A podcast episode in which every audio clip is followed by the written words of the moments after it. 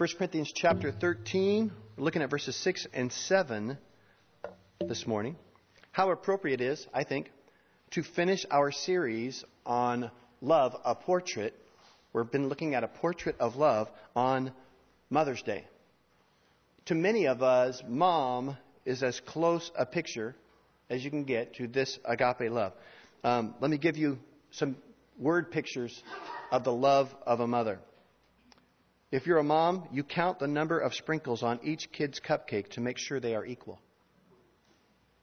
If you're a mom, you've mastered the art of placing food on a plate without anything touching. You have time to shave only one leg at a time. Your child throws up and you catch it. Someone else's kid throws up at a party and you keep eating. Your child insists that you read Once Upon a Potty out loud in the lobby of the doctor's office, and you do it. and finally, you are a mom if you fast forward through the scenes when the hunter shoots Bambi's mother. We've been looking at love, a portrait. We've been talking actually about a sculpture. We've been saying that we are the work of art that God wants to make. He sees Jesus in us. And we've been going through these verses in chapter 13. Whenever we see a quality that's described here that doesn't look like Jesus, we take a hammer and a chisel, if you will, and I say, chink, chink. And you guys say, that's not agape. When we see something that is not agape love, we have been giving God, our sculptor, permission to take that away from us saying, Lord, that quality in me is not agape love. Lord, please chip it away. Now, once again, we need to make sure you guys understand what, what kind of love we're talking about. There were four different Greek words in, uh, in the ancient days for love. We're not talking about storge. Here's a picture of storge. It's family love. So, we're not talking about phileo. That's brotherly love. There's one. Here's another one. It's not limited to just men, though. There's, that's at the bracelet thing. And lastly, there you go. Those are pictures of storge phileo love. Now, it's also not eros. You guys are bombarded with pictures of eros. You probably don't even need to see a picture of eros. That's physical love, though. That's when you're just, well, you're physically attracted to someone.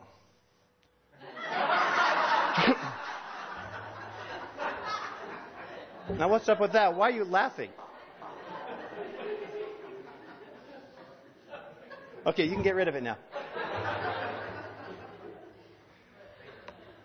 We're not talking about storge. We're not talking about phileo. We're not talking about eros love. We are talking about agape love. That is self sacrificing love. The kind of love that gives and expects nothing in return. A very small example today uh, at the, uh, we were just outside looking at the frames, and someone said, Where can I give my dollar for the frame? It's like, well, no, we did this as a gift. We're not expecting anything in return. That is a very small example of agape love. That is love that gives without expecting anything in return. That is an amazing agape love that can love even the unlovable. So, you guys want to get started? Well, let's pick up where we left off. Remember, when we see something that is not agape, I say chink chink, and you say all right, let's start. Verse 6. 1 Corinthians chapter 13, verse 6 says, Agape love, that's the kind of love we're talking about. Agape love does not rejoice in iniquity, but rejoices in the truth. The word rejoice there. It's two different words where it says rejoice and then rejoice, but it's the same root word. On the, the second where it says rejoice there is subkairo, and the first is chairo. C H A I R O. So the word chairo actually means to rejoice, to be glad, to be happy. And also, by the way, it was a salutation, a greeting that you would give to somebody as you saw them on the street or as you wrote them in a letter. So you could say that this word, chairo, is a happy, rejoicing, a joyful greeting. Think of two good friends, two guys meet each other on the basketball court, right? They're giving each other high fives. It's like, what is up? It's so good to see you. I haven't seen you in a long time. They give that manly hug, you know, just that kind of thing. So, you go, if you're a guy, how many people, how many guys have been to a pickup basketball game? Okay, just a couple. Um, you go to a pickup game, and there's, there's going to be some people that you've never met. And what you say, hey, it's good to meet you.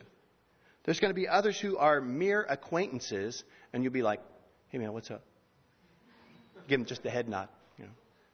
Then there's others that you rejoice to see. They, they know the, the secret handshake, the hug, all that stuff. That is the word here, chairo, to rejoice, to greet with great joy. So you could read verse 6 this way Agape love does not greet joyously, does not welcome iniquity, but it greets joyously, it welcomes the truth.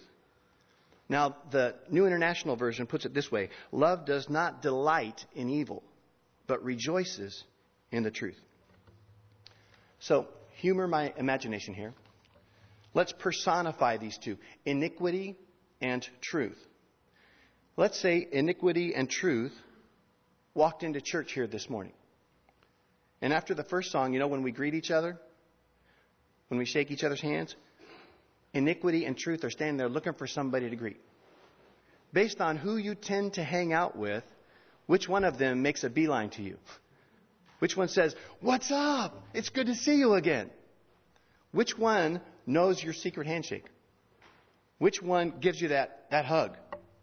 Would iniquity embarrass you this morning by being too familiar? Would he be like, dude, did we blow it out this week or what? And you're like, shh, I'm in church. Based upon who you hung out with lately, based upon whom you welcomed into your life, based upon whom brought you happiness this week, which one would greet you? Iniquity or truth? Well, hopefully some of you are saying, well, don't be ridiculous. That's easy. I mean, I'm a Christian. Of course, I don't rejoice in iniquity. Of course, I rejoice in the truth. Well, is there any iniquity going on in the shows that you watch on TV?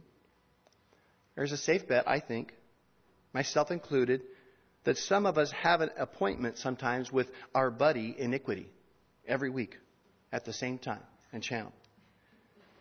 Maybe you're setting aside an hour or two every week to welcome iniquity into your home, into your living room, because, well, he makes you happy.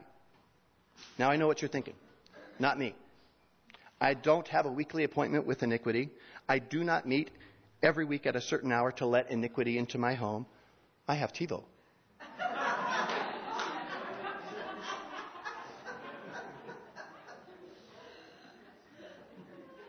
Well, that just means you have iniquity on retainer. If you greet iniquity into your life, chink, chink, it's not agape. Or maybe, maybe you tend to greet your buddy iniquity on the big screen, or maybe in the pages of a book, or a tabloid magazine, or on the web. Chink, chink. Now, maybe you're thinking at this point, what in the world does this have to do with agape love? I mean, I thought this was about loving your brother. I mean, what does what I welcome into my living room, or what I watch, or what I listen to have to do with agape love? Well, I would say everything. Jesus said, Luke chapter 6, verse 45, you don't have to turn there. Jesus said, A good man out of the good treasure of his heart brings forth good and an evil man out of the evil treasure of his heart brings forth evil. For out of the abundance of the heart, the mouth speaks. See, what he's saying here, there is that treasure, the, the thing that you treasure, the thing that you welcome, goes into your heart, and it eventually will come out of your mouth. All the times over the last few weeks where we've raised our hand and said, you know what, I blow it, I lost it, I, I blew it when I was driving, that's because we, of the things that we've put into our heart. Let me put it this way. If I listen to certain songs filled with vile lyrics, if I listen to songs that degrade cops and women, Am I just magically going to be respectful of cops and women? If I spend hours on end at a video game where I'm killing people, sacrificing others that I might win, when I'm done, will I be a wellspring of love and self sacrifice? I spoke this week actually to a couple whose son is going to war. We prayed because they were concerned that their son's heart would be hardened by the ravages of war. We prayed for him that his heart would remain sensitive. And since then, as I'm going through the lesson this week, it occurs to me that some of us are voluntarily hardening ourselves by what we watch, by what we listen to. Here's a man that's going to the ravages of war, and we're praying that he will be sensitive, but some of us voluntarily are hardening our own hearts. My question is could it be the reason that agape love does not come out of us is because of what we put into our lives? In case you're not convicted yet, here's a few more.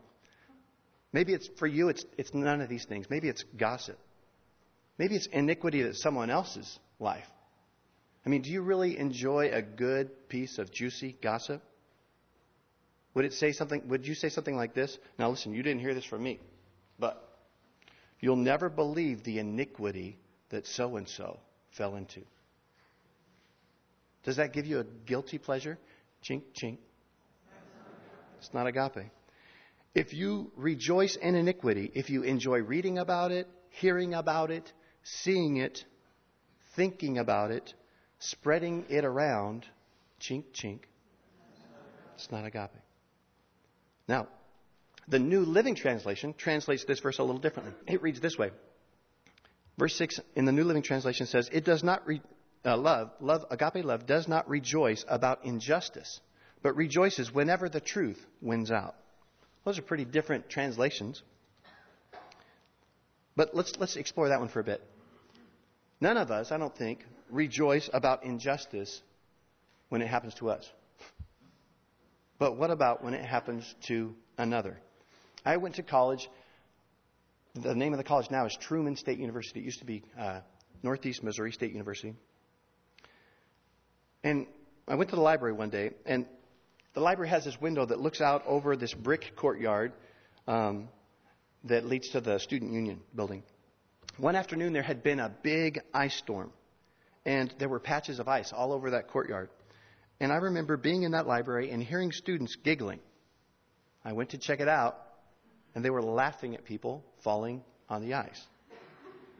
chink, chink. It wasn't right. So I left after the tenth one. what is it about us that likes to laugh at the misfortune of others? You've heard the question, why do bad things happen to good people? Maybe it should be, why is it so funny when bad things happen to good people? Chink, chink. Now, this actually may be a better translation. I think obviously both, both are true. But the Corinthians, if you remember, were suing each other. Chapter 6, I believe.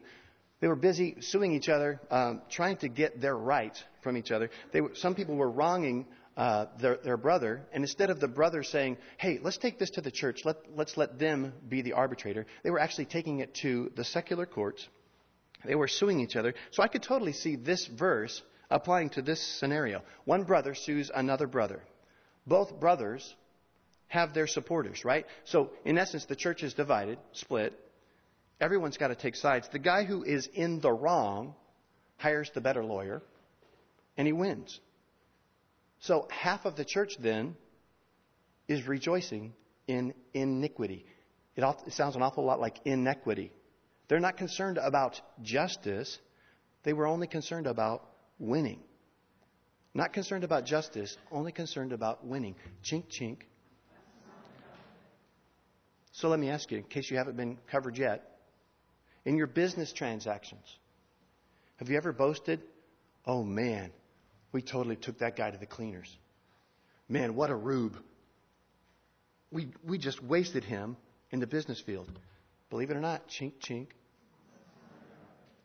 Now, God wants to give you a good value. I'm not saying that you shouldn't do your best to uh, bring the, the level of, of profit for your company to where you can, but to, to say, what a rube, to think we really took that guy to the cleaners, I don't know. Verse 6 Love does not rejoice in iniquity, but rejoices in the truth.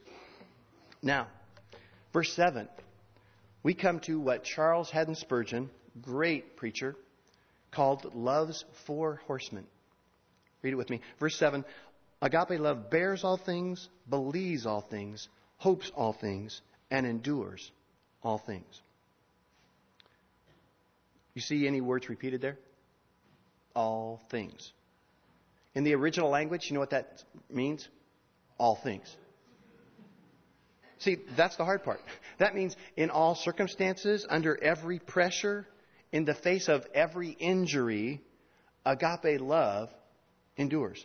And once again, we are reminded that this agape love is supernatural. I mean, I can do some of these things some of the time, but when you put in the word all things, all times, agape love is supernatural. But notice something else. Verse 7 we have gone from the negative to the positive. We've been spending a lot of time saying what agape love isn't. Here we come back to what agape love is. Well, that makes sense. As you get closer to the end of a sculpture, well, you, you spend less and less time taking away, chipping away, and you begin to see more and more what is left. You really begin to see what the thing that is that you are trying to make looks like. So, as we go through these, this last verse, we'll still do some of the chink chink. Oh, you guys are getting slack. we'll still do some of the chink chink. Oh, that's much better. But we're going to add a new one as we come to the end here and we begin to see what it looks like. I'll say, well, look at that. And you'll say, that's agape. You need to practice, don't you? Okay. Well, look at that. Perfect. All right, verse 7. Agape love bears all things. Bears all things. That word bears is the word stego. It means to cover, to thatch. It's talking about a roof. It means to, listen to this, to protect or keep by covering, to preserve, to cover over with silence, to keep secret, to hide, to conceal of the errors and faults of others by covering to keep off something which threatens, to bear up against, hold out against, and so endure, bear, forbear. Agape love covers all things, is what you could say. When it says bears all things, he's saying covers all things. Now, safe to say, we are really good at covering our own sin when the Bible says to confess it. And we're really good at confessing the sins of others when the Bible here says to cover it. You guys remember the story of Noah after the flood? That one time when he really blew it, he got drunk. One of his sons, Ham, saw him drunk, laying there, laid out, naked, drunk as a skunk, and instead of covering his father, he let him sleep it off, and then, well, instead of con- instead of covering his, his father, letting him sleep it off, and confronting him in a lovingly way, he said to his other brothers, Hey, check this out. Dad's drunk. Come here. You got to see this. He's naked. Check this out. Come see. Chink, chink. That's not agape. Genesis chapter 9, verse 23, don't, you don't have to turn there. But Shem and Japheth, those were his brothers, the two guys he called over, took a garment, laid it on both of their shoulders, and went backward so they didn't see, and covered the nakedness of their father. Their faces were turned away, and they did not see their father's nakedness. Well, look at that. That's agape. Proverbs 10, verse 12 says, Hatred stirs up strife, but love covers all sins. Proverbs 17, 9 says, He who covers a transgression seeks love, but he who repeats a matter separates friends. What about you? When someone blows it, do you want everyone to know? Or let's raise the stakes. What about when they blow it against you? I mean, when someone really mistreats you, do you want everyone to know what a jerk he is or she is? Chink, chink. Husbands, do you complain to your buddies at work about the way your wife treats you? Chink, chink. Wives, do your girlfriends know all about your husband's foibles? Chink, chink. Employees, when you've been wronged, do you cover that offense? Or do you do everything in your power to see if the newspapers will cover that event? if you will cover another's sins rather than expose them, they will say, Well, look at that. You guys want to see a picture? You got to wait. There's one coming, but it'll come later. Now let's move on. Verse 7 also says, Agape love believes all things. The word there is, uh, for believes, is pisteo. In this context, it means to place confidence in. To place your confidence in. Now, again, we're getting to the end of this list. There's not much to chip away. We're beginning to see what love actually looks like. Or maybe we should say on this one, this is what love sounds like. This is what love sounds like agape love. And here it is I believe in you. You can do it. Moms, on this Mother's Day, I hope your kids hear that from you. I believe in you. You can do it. Dads, on this Mother's Day, I hope your wives hear that from you. When was the last time you said, or I said, You can do it? I know you can. I believe in you. And here's where it really becomes agape it says, Love believes all things. So you understand what that's saying? That's saying, look, you can do it this time, even though you've failed so many times before. Now, I've talked about this before, and it, it amazes me. Of course, we're Christians. Because we're Christians, it's, it's understood we believe in God, right? You know what's amazing to me? Is that actually, in another sense, God believes in me. God believes in you. What I mean is, it never ceases to amaze me how much God trusts me. He gives me chance after chance, many of which I blow, but some of which I succeed. It amazes me that He trusts me with so much. Here's the point. Maybe there's someone in your life, your life today, who's failed you time and time again. And they need to see the picture of agape love in the form of unearned trust. Now understand, I'm not asking you to trust someone who is physically abusive to you or to your kids. That would be foolish. That would be wrong. God never tells us to suspend our common sense. But there might be someone in this room in a situation where God has been whispering to you, you know what? You need to give that person another chance. If that's the case today, He's come out and said it. Because He said, agape love believes all things. If you will say to that person that you're thinking of, the person who's failed you over and over again, if you will say to them, Look, you can do it. I believe in you.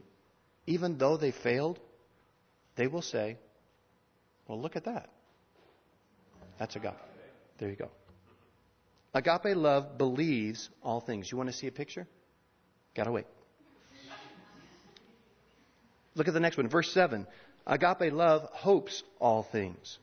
Now, that's really different than what it looks like at first glance.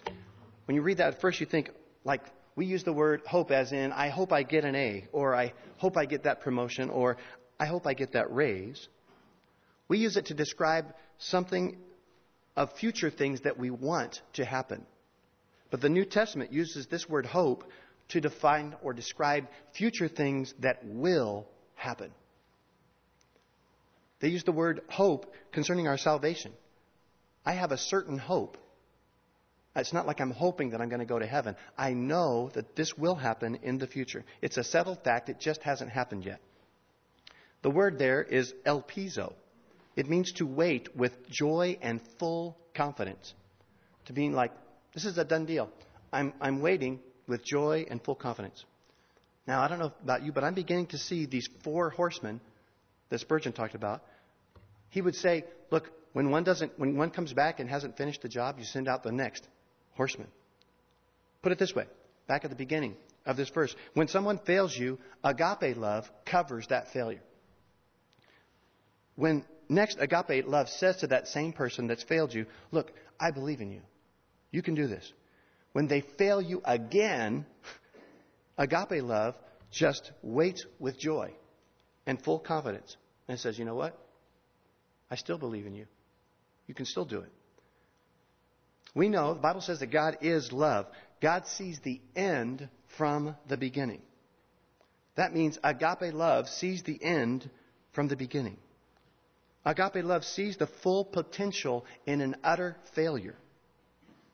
And with joy and full confidence in the midst of the failure says, Get up. Do it again. You can do it. You hear what I'm saying? Agape love sees the winner that's hidden in losers' clothing. Agape love sees the talent in people that they don't even see in themselves. Do you do that? Sometimes? Do you see someone and you're like, there's potential there? If you do, well, look at that. That's agape love. You want to see a picture? Gotta wait. We're almost there. Verse 7 Agape love bears all things, believes all things, hopes all things, and now it says, endures all things.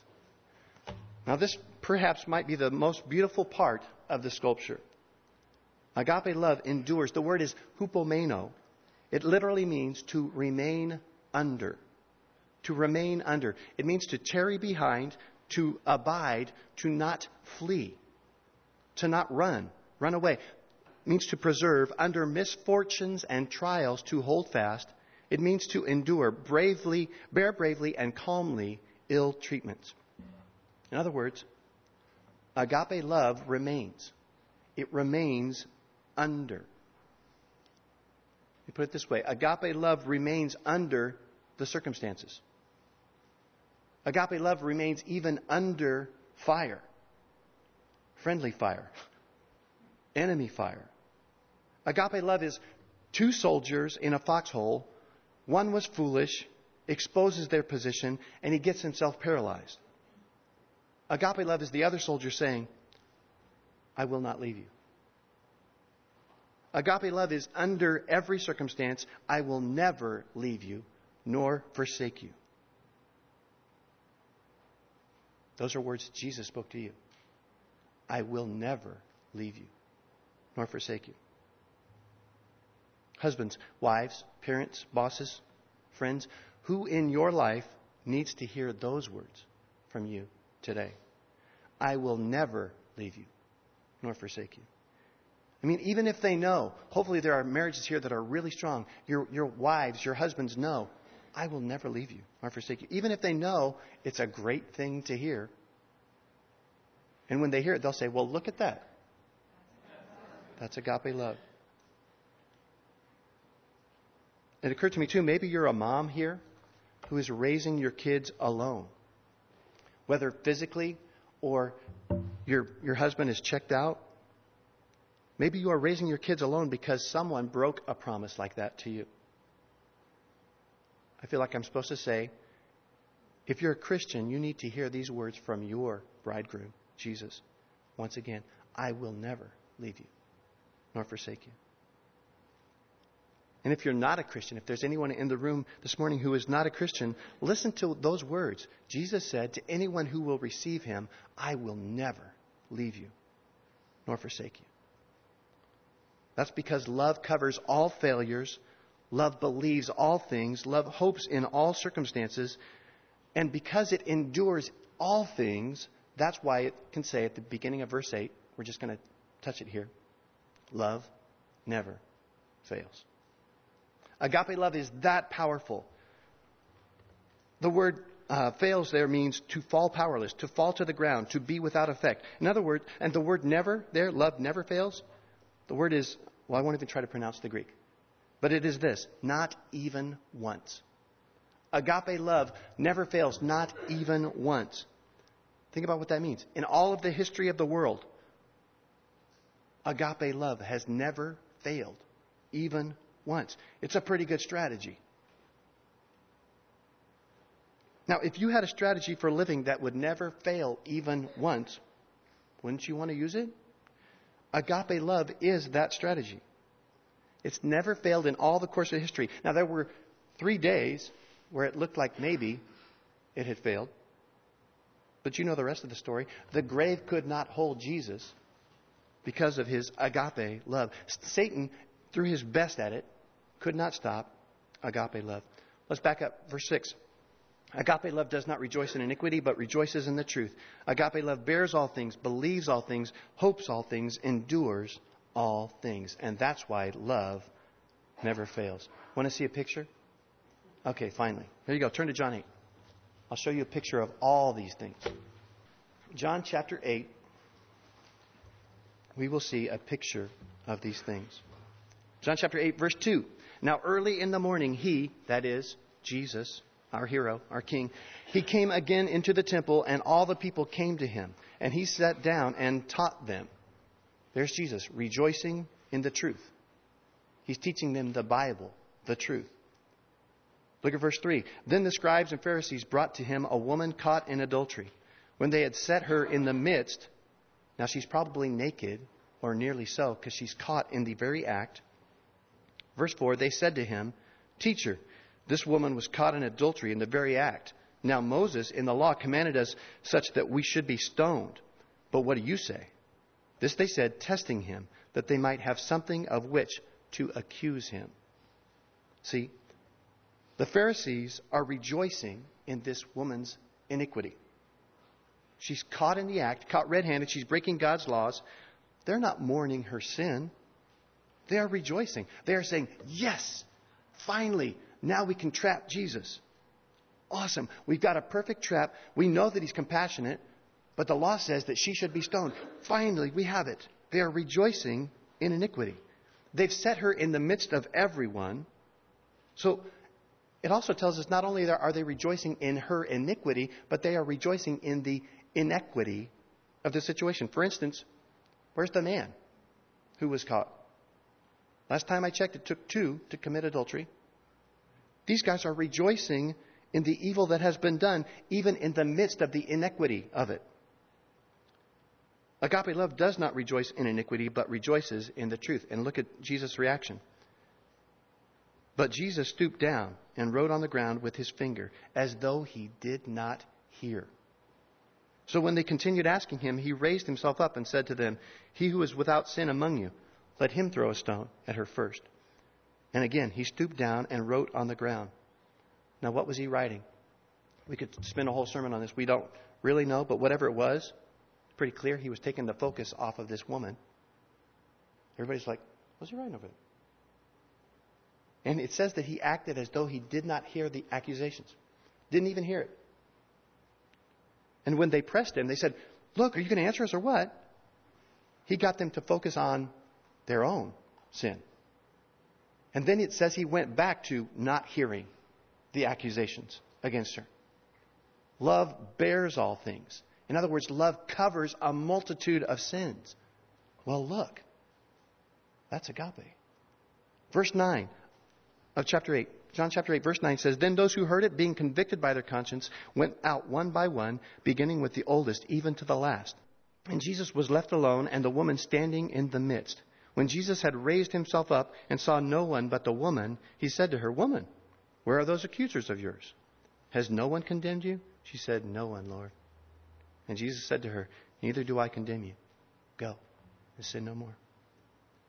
Notice how the scene ends? He says to her, Go and sin no more.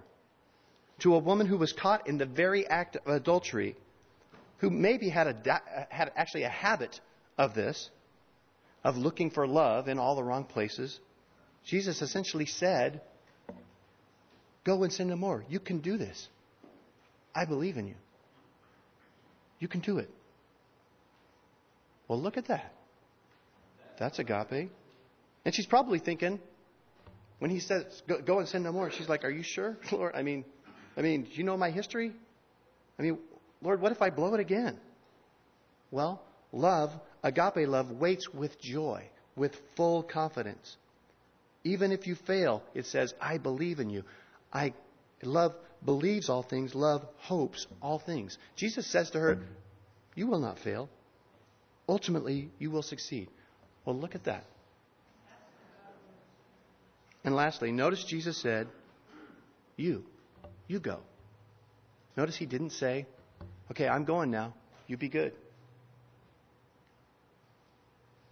I see a picture there. It's like if you're if you're painting the scene, if you're you're watching the play, she's the one who leaves the frame. Jesus remains. To me, he's saying without words, look, you may leave me. You may forsake me. You may blow it. But I will never, no, never leave you.